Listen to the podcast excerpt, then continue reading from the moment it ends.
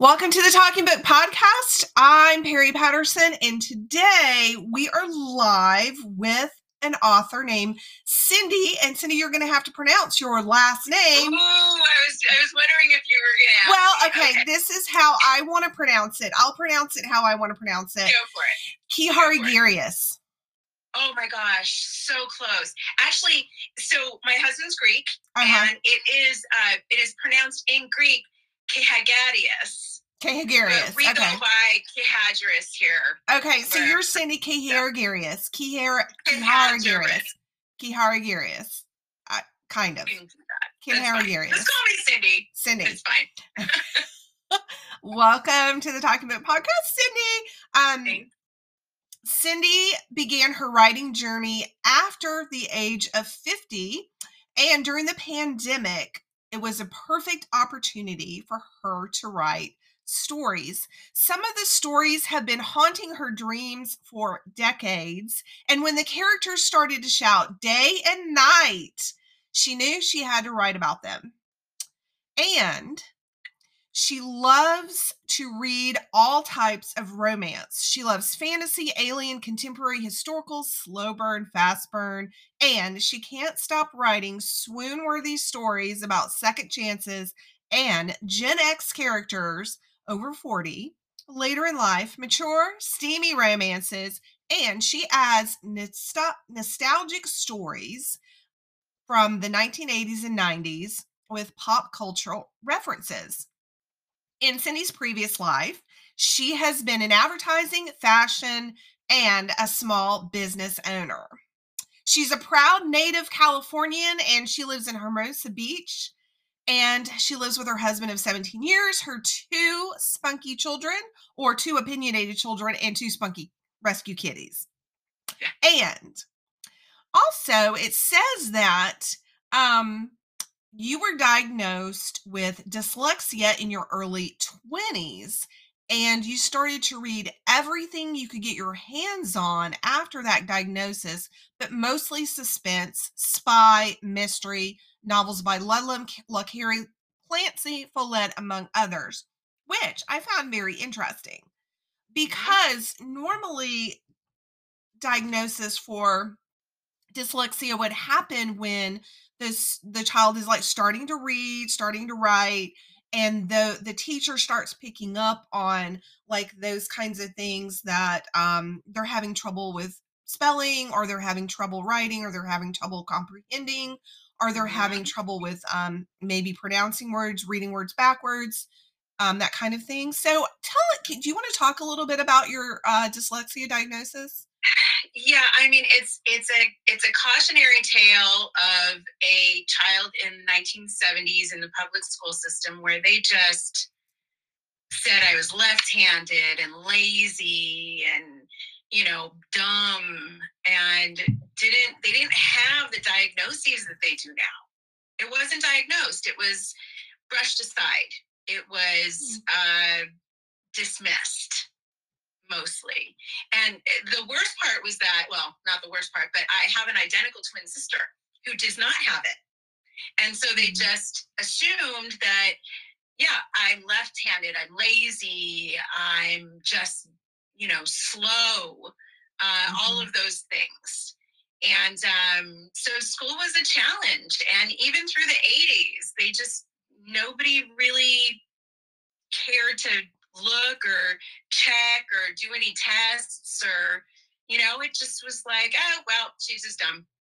That was it. Wow. And so, but I, you know, I I wanted to read, and my sister loved reading, and she we always had books around the house, so I would read the easy things like uh, like Doctor Seuss, uh, like um, Shel Silverstein, um, the Little Golden Books. You know, even at the age of eleven and twelve, when my contemporaries were reading chapter books, uh, I was still reading, you know, the real little kid books. But I was reading, mm-hmm. uh, not well, but mm-hmm. I was. And, mm-hmm. um, you know, I just figured I'd, you know, do what I needed to do to get through it. And uh, all the way through high school. And um, again, having an identical twin sister who didn't have any problems, they're just like, oh, we'll just pass her. You know, we don't want to start a rift between the twins, you know. Mm-hmm. So, uh, so I graduated on time. And uh, it wasn't until my second year in a junior college that uh, the um, language arts teacher was like, have you ever been tested for learning disabilities? I was like, no, you know. So this was already nineteen eighty-nine. And uh, and so I was tested. And back then, for adults, there wasn't a lot of options. Um, so I did a weekend seminar that gave me some tips. But at the same time, I was, now I was reading chapter books and, you know, um, I had read Gone with the Wind uh, by the time I was eighteen. Wow. Um, but, uh, you know, it was, it took me a year, I think. Well, that book is like this thick. Yeah, yeah, yeah. I mean, yeah. That's... But, you know, I had to read paragraphs over and over again to yeah. comprehend. And that's a book that's kind of like been in the back of my mind that I should read. I mean, I, I watched the movie oh, many yeah. times, loved many it, times. loved it. Many um, times, yeah. Heartbreaking at the end, but loved it nevertheless. But it's what it's a book that's kind of been on my T B R yeah. that I should read because, I mean, living in Atlanta, I have yeah, had the opportunity. You. uh, I'm not originally from here. I grew up in South Louisiana near New Orleans, okay. but um. Yeah, I've been to Margaret Mitchell's home here in Atlanta, and it's so interesting to learn about how she wrote that book. Yeah. Because she actually was writing it just on a typewriter, and she would take chapters and like stuff them under like the couch cushions and like hold them there. And um, one of her friends, she really was writing to kind of process a lot of stuff that she had heard her family members talk about over the years, because all these stories had been passed down for generations. And she just started writing about it, writing a story about, you know, just the things that she had heard. A friend of hers was like, this is really good. You should really, you know, submit it to a publishing company. And she was like, no, I don't think so. But she got talked into doing it. And it was submitted, you know, the, the actual stack of papers that she had, you know, typed up. And they didn't believe it was written by a woman at first. And so um, it ended up getting published, obviously, but her husband saved segments of her actual original drafts where she had written notes on them. And those are in a vault in a church in Atlanta in the basement. In a church. Mm-hmm. Interesting. Yeah. You know, it's so funny that you say that the publisher didn't believe that a woman wrote it. Mm-hmm. Um, I actually found that as well. I didn't really realize it's not, it's not a feminine story. It's the, the people who are um, the characters in it, the women are all very petty. Mm-hmm. And the men are, you know, stronger. And mm-hmm. I mean, It's the whole story is about Rhett Butler. You have to realize that it's not about Scarlett. You know, it, it's all about it's him. He's like the man, and it's that was what I. So it's a little so different from it. The movie, you think? Yeah. It's oh, yeah. That. Well, okay. I mean, the movie it was like you know, okay, Vivien Leigh was beautiful, and mm-hmm. that's what they wanted to show. And but I'm telling you, Rhett Butler is a, one of the great characters of literature. He mm-hmm. really is. He well, was, I'm you know, definitely going to have to. The original rake and, you know, the, uh, the, you know, the reformed rake. And, but he was so just, there were so many layers to him.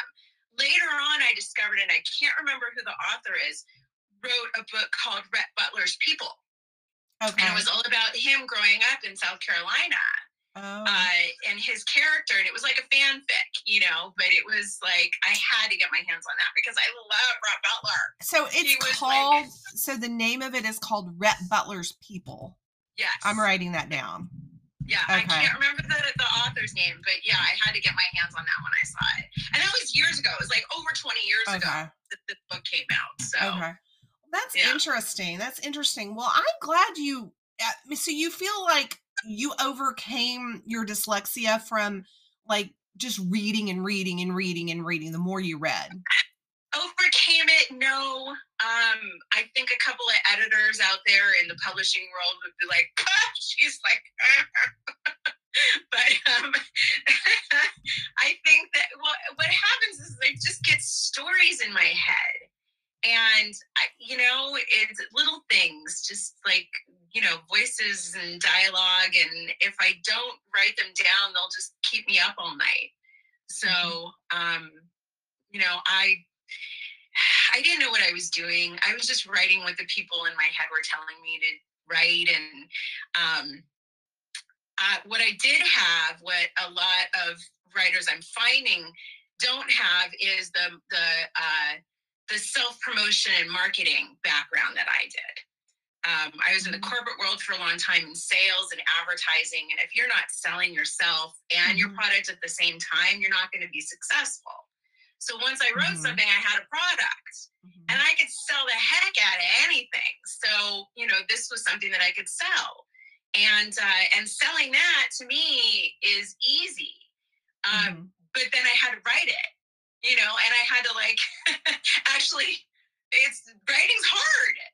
It's different than everybody thinks it is. It's, mm-hmm. it's so nuanced mm-hmm. and, uh, and, and it's a, a learned It's a learned it skill. And it, when you have, when your brain doesn't work the way that normal people do, do then it, it's it's even more complicated. Mm-hmm. And, you know, I've had some editors get very exasperated with me going, yeah. why haven't you learned how to do this yet? And it's mm-hmm. like, it's not, it doesn't work that my sure. It doesn't work that way. Exactly. It, it mm-hmm. works differently. Right. So, um, so yeah, so I'm, I'm, I'm still, I, I haven't, to, to answer your question, no, I have not overcome it. Right. It's still there. Right. Okay. But you, you what I meant was that you're able to read books and enjoy oh, it. Oh yeah. yeah. That's more. Yeah. It, it was, mm-hmm. um, I was probably about eleven when the, when I could actually see and comprehend the words. Okay. Uh, and uh, and then I just had to keep putting more and more words in my head and more and more words in my head mm-hmm. and, and seeing them on paper for them to start making sense. So, but, you know, there are still sometimes when I'll look at something, I'll be like, I have no idea what that is. Right. Acronyms. Mm-hmm. Acronyms kill me. Vanity license plates. I, you know, they just, I can't figure them out. There was a, there was a game show in the nineties mm-hmm. to figure out what vanity license plates were. Do you remember that show? Not really, no. Oh, okay. I, I could never, acronyms and, and I still can't do that because you have to mm-hmm. sound out mm-hmm. the the letters, mm-hmm. you know, and, and put them in like a pun kind of a context. And my brain just doesn't work that okay. way. Okay. So. Well, I, I do think we're about the same age. I graduated from yeah. high school in nineteen eighty-five. I graduated from college in nineteen eighty-nine. Mm-hmm. So I think we're yeah. probably about the same age, maybe, or I may be older than you. I graduated eighty-eight. So. Okay. So I'm a yeah. little bit older. Okay. I'm a little bit older. Okay.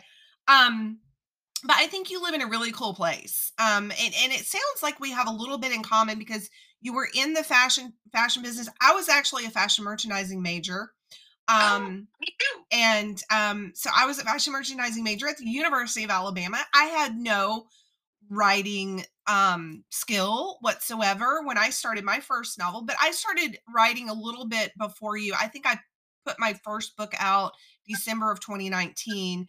And, and okay. then in January of twenty twenty-three, this past couple of months ago, okay. I put my fifth book out. Not much longer. Not I much. I put my fifth book out. Yeah. yeah. So.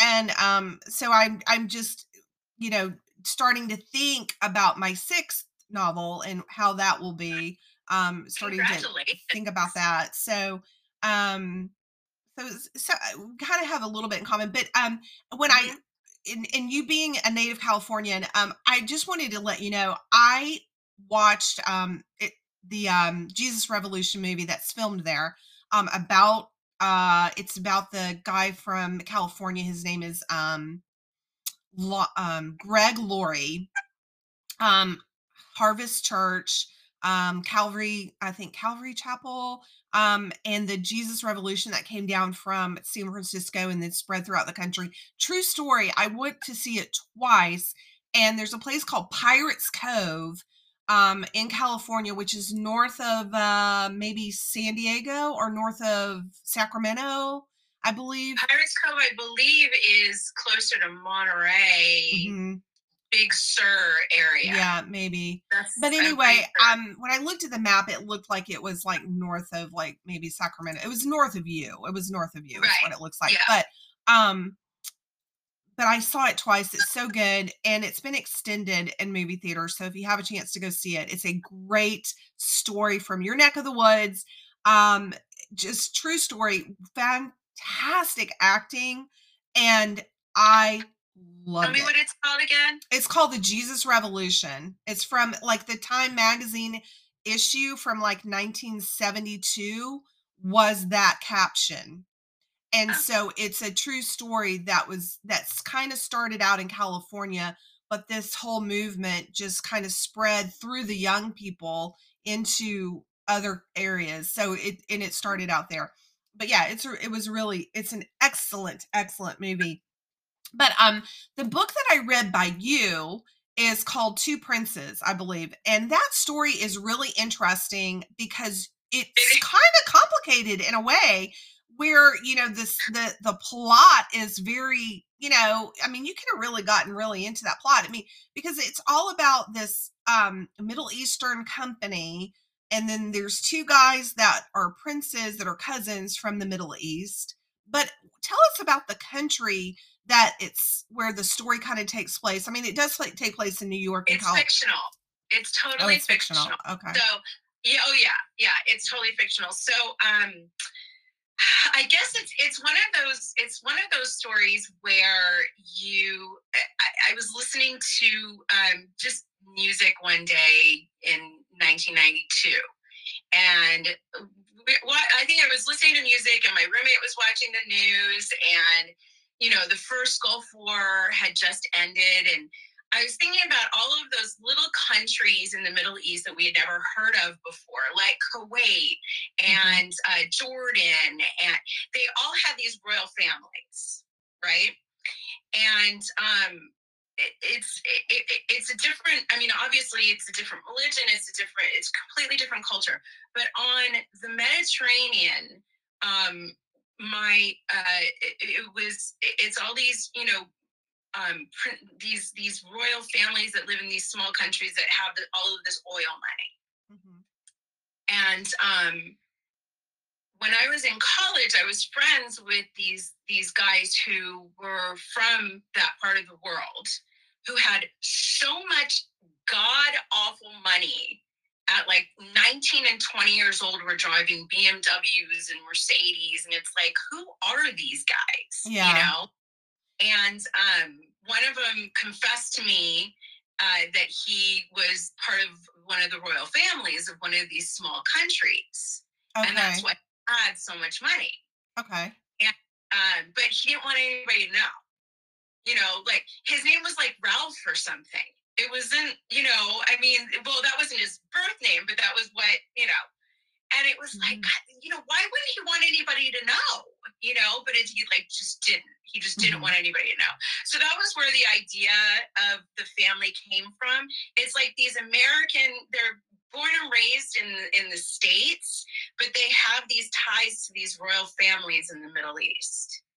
And they just want to be known as American. They want to, you know, this guy listened to like, you know, heavy metal music. He was like a total headbanger. You know, mm-hmm. he would like go and, but he would get like front row seats to Motley Crue and, you know, just like, you know, yeah. Um, and he didn't have an accent. I mean, his parents did, but, you know, it was like, I thought that was just so crazy, you know, that he was actually a prince, but yeah. he was like so American at the same time.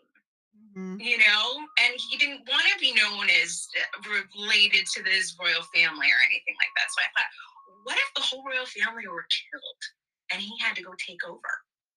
And that was where the story came from. Okay.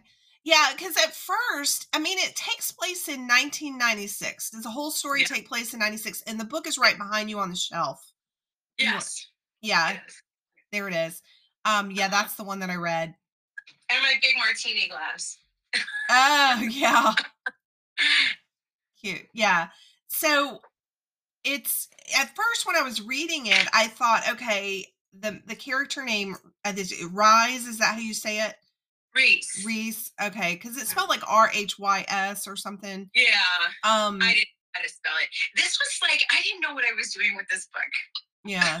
But it's really interesting. I mean, the whole plot of this story and this kidnapping and this, you know, family from the Middle East and like this company in New York and how they're going to try to get this girl to kind of pull the the brother out of hiding or whatever to kind of get to him. Yeah. I mean, at first when I started reading it, you know, and it's talking about, you know, the guy's like a sniper or whatever, I was thinking it was, because it was ninety-six, I was thinking, oh, this is like in Afghanistan, you know, he's an American. But then of course, after I got into the book, I realized, okay, neither one of them are American. They are. They're American, American but they're, but he was, do he did something that caused him to shoot Americans, I think, or capture they, their. They, yeah, it was. Well, they were they, they were driving um, Humvees, so mm-hmm. it was it was mistaken that he killed Americans, but it okay. was really a terrorist group that were driving American cars. Right. Okay. Yeah, but it's you know, I, I mean, it was very interesting. Just all the military stuff in it was kind of cool. So I kind of thought, you know, that's pretty. That's a pretty in-depth plot. Like I could see this as like a mini series or something or mm. movie or whatever, because that was where all of the Tom Clancy and, mm. you know, um, Robert Ludlum, all of that kind of reading came uh, into right, it. I, right. I read a lot of that stuff in the, in the yeah. late eighties and early nineties. Right. Okay. And tell a little bit about your, your other book that you wrote. Because I didn't read uh, that so one. I only read the Two Princes. Yeah. So my second one, The Perpetual, which is sort of like, you know, I grew up here in L A. You, and it's, you I have, have a surfboard. surfboard. Yes, yeah. Surfboard. And it's, the okay. cover's painted on the surfboard. Okay. Have you read Malibu Rising? I did. You I did. did. I, get, okay. I read every surfer romance I could get my hands on. Um, okay. Yeah. Oh, yeah. So uh, growing up in L A, um, you know, I dated actors, I dated musicians, you know, they really didn't do anything for me, but I'll tell you what. Well, okay. Surfers, now you need to spill the tea on which actors you dated. Nobody famous. Trust me. Nobody famous. No, no, I wasn't that hot. I like was at a certain, I was at a certain level of hot that didn't get like the rock stars. Okay.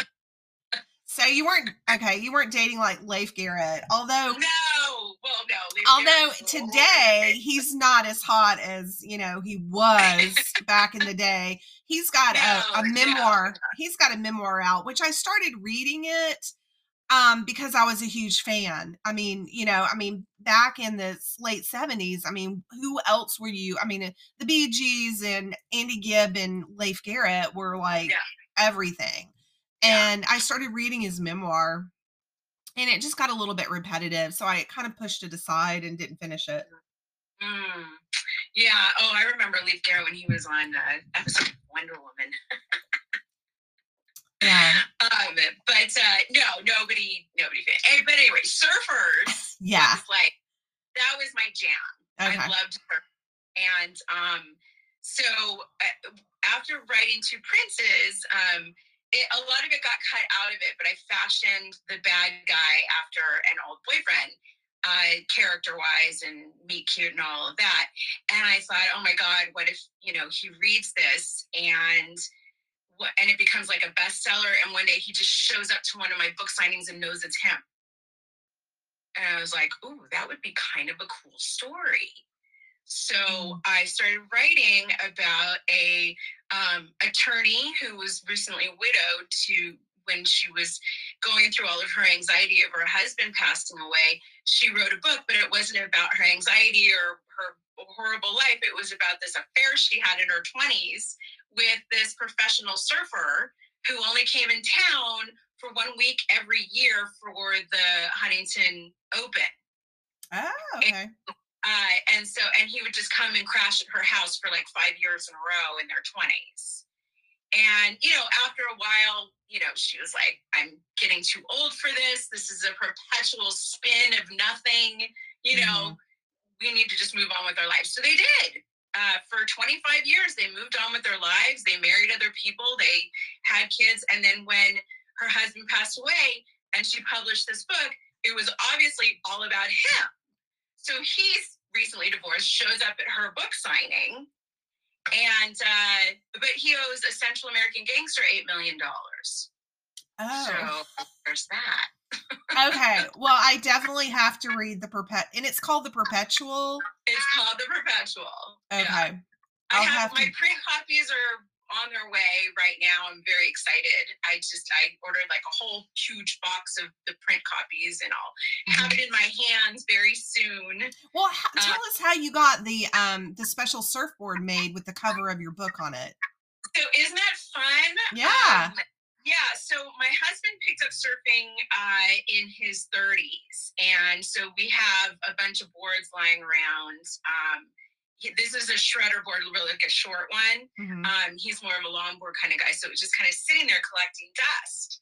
Uh, my daughter is an artist, and she is part of a collective. And I went to the um, curator and I said, do you have an artist that I can commission to do my book cover on this surfboard? Because it's a real surfboard. Mm-hmm. And he's like, oh, you know, I have the perfect artist. So anyway, a student artist did it for me. And, uh, and yeah, I love nice. it. It's, uh, it's kind of cool, right? It is. It is very nice. Very, very nice. Interesting. Sounds like yeah. a fun book to read too. So I, I started it is. with, it's a fun one. yeah, I, I wasn't sure which one to read. So I just kind of started with The Two Princes, um, yeah. and went with that one. So, yeah. um, I'm super intrigued about the next one. So when, when did The Perpetual come out? How long ago has it been out? It came out in September on ebook, and, uh, it just launched on print last week. Okay. Uh, actually a woman in my exercise class was like, hey, I just ordered the print version. I'm like, I didn't even know. So, um, so now, now it's going to be, uh, in print. Uh, it is in print. And then I just signed a contract for the sequel. Oh, nice. Nice. So that's pretty exciting. Yeah. Nice. And this one is like, it's a grumpy, grumpy. It's so when this one is like the the fun one, like Romancing the Stone kind of thing. Uh, the second one is more like, I, I it's like a love letter to Christina Applegate and her character Jen from Dead to Me. Did you watch mm-hmm. that show? I did. I did. Okay. I loved that character beyond reason. Mm-hmm.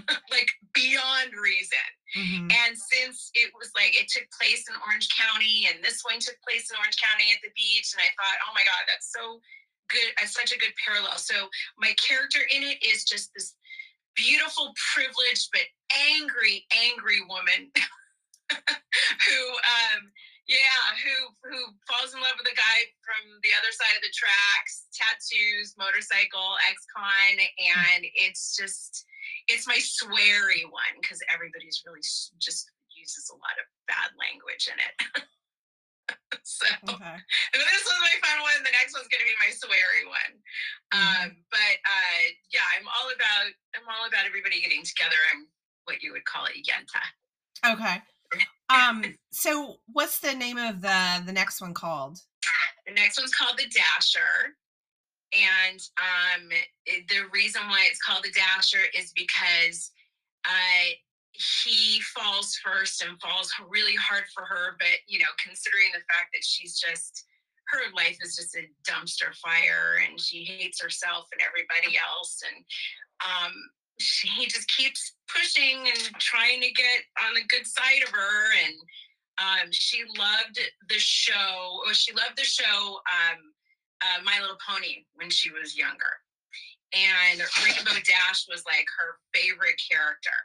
And watching it with my daughter, um, you know, a few years ago, uh, about ten years ago, she, um, I got to see all of the episodes. And the root of like the core of that show is friendship, mm-hmm. and how friendship can be the most powerful thing in the world. It's the biggest love that you could possibly have. And I like my male and female characters to not only be in love with each other, but also be best friends.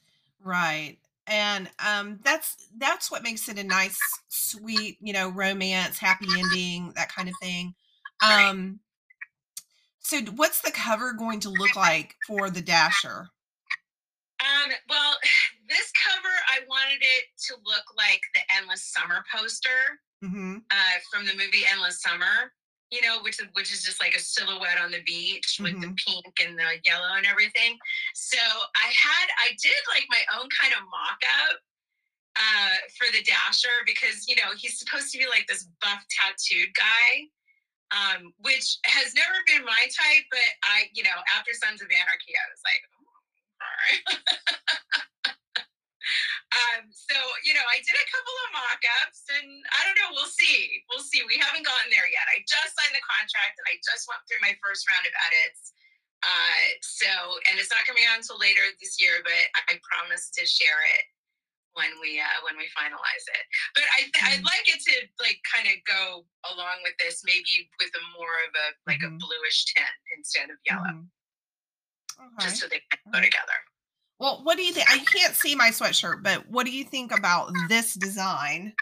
I love it. Okay, it the reminds talk- me of a nightclub in the eighties. It does. Why, it does. It's kind of got a nostalgic. Like, that, like uh, that meme with the two girls dancing. It's kind of got a nostalgic vibe, and because yeah, totally. of the screen being cut, you can't really see it. But I wanted to show it to you because yeah. if anybody wants the Talking Book Atlanta podcast sweatshirt, they're twenty-five dollars. Let me know your size, and um, you can Venmo me at Perry Patterson Books, and you can get one.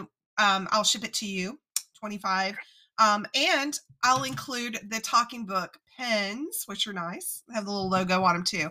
So I just wanted to show that to you because we were talking about all things like eighties, and I think my sweatshirt kind of has the vibe. Totally. It totally has the vibe. Definitely. Totally, totally. Okay. So, well, that is good that you just um, finished your third novel, and, you know, that probably feels good. I'm sure you've got another round of edits to go, if not. Um, Maybe more. more. Yeah. Remember, the brain yeah. doesn't work as, you know, as quickly right. as. Oh, yeah. The yeah. editing process is definitely the longest process. Yeah. Once you get the oh, I... story on the page, you at least accomplish that. But definitely yeah. the editing is, is definitely a lot longer. Yeah. Well, I wrote the Dasher in the, um, uh, the uh, no rhymo. I wrote it in a month. Okay. So wow. Are you familiar with that? No rhyme. Like through, through, yeah, through, throughout the month of November, you have to write a certain amount of words a day until you have a fifty thousand word novel at the end of the month. Yeah. So I, yeah, I did that in two thousand one mm-hmm. and I wrote the Dasher and that. Okay. Okay. Yeah. Well, I mean, I have written, um, you know, as far as like first drafts, I have definitely written within a month or two. Two, usually it's about two months, um, but my books are around ninety to one hundred K, so they're not they're not um, fifty K. You know, they're they're they're true. You know, they're true novels. They're I mean, I think I have one that's probably like eighty-nine K, um, which is probably my shortest one. So it, you know, to, to write it in, in two months is pushing sometimes. Um, it can be. Um, and my last one's historical fiction. So I did a lot of research for that. So that took several years of research, and then I had all the knowledge. So then, you know, it was just a matter of getting it onto the page. Um, but the editing process is, is definitely long. It is. Yeah. I, like I said, I mean, being, I'm banging yeah. my head against the desk going, I don't know what I'm doing. Yeah. Uh, I don't know what I mean here. I don't know what I'm saying anymore. But the characters are screaming at me. They uh, yeah, absolutely. They're like, well, we know who we are. We know what we say and what we do. So just write that, woman.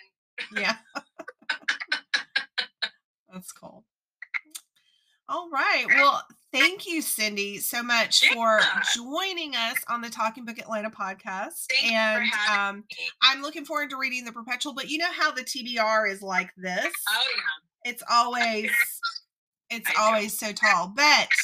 I, I sometimes I'll read like a couple of books, like I'll start one and then start it, switch to another one. But I, a lot of times I'll read on Kindle and I can easily switch back and forth. Um, yeah.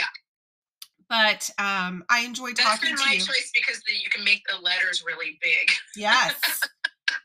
Yes.